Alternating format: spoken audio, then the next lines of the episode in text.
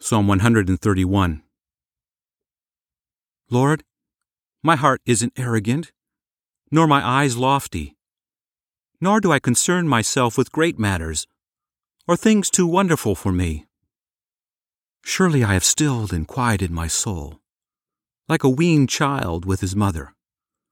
Like a weaned child is my soul within me.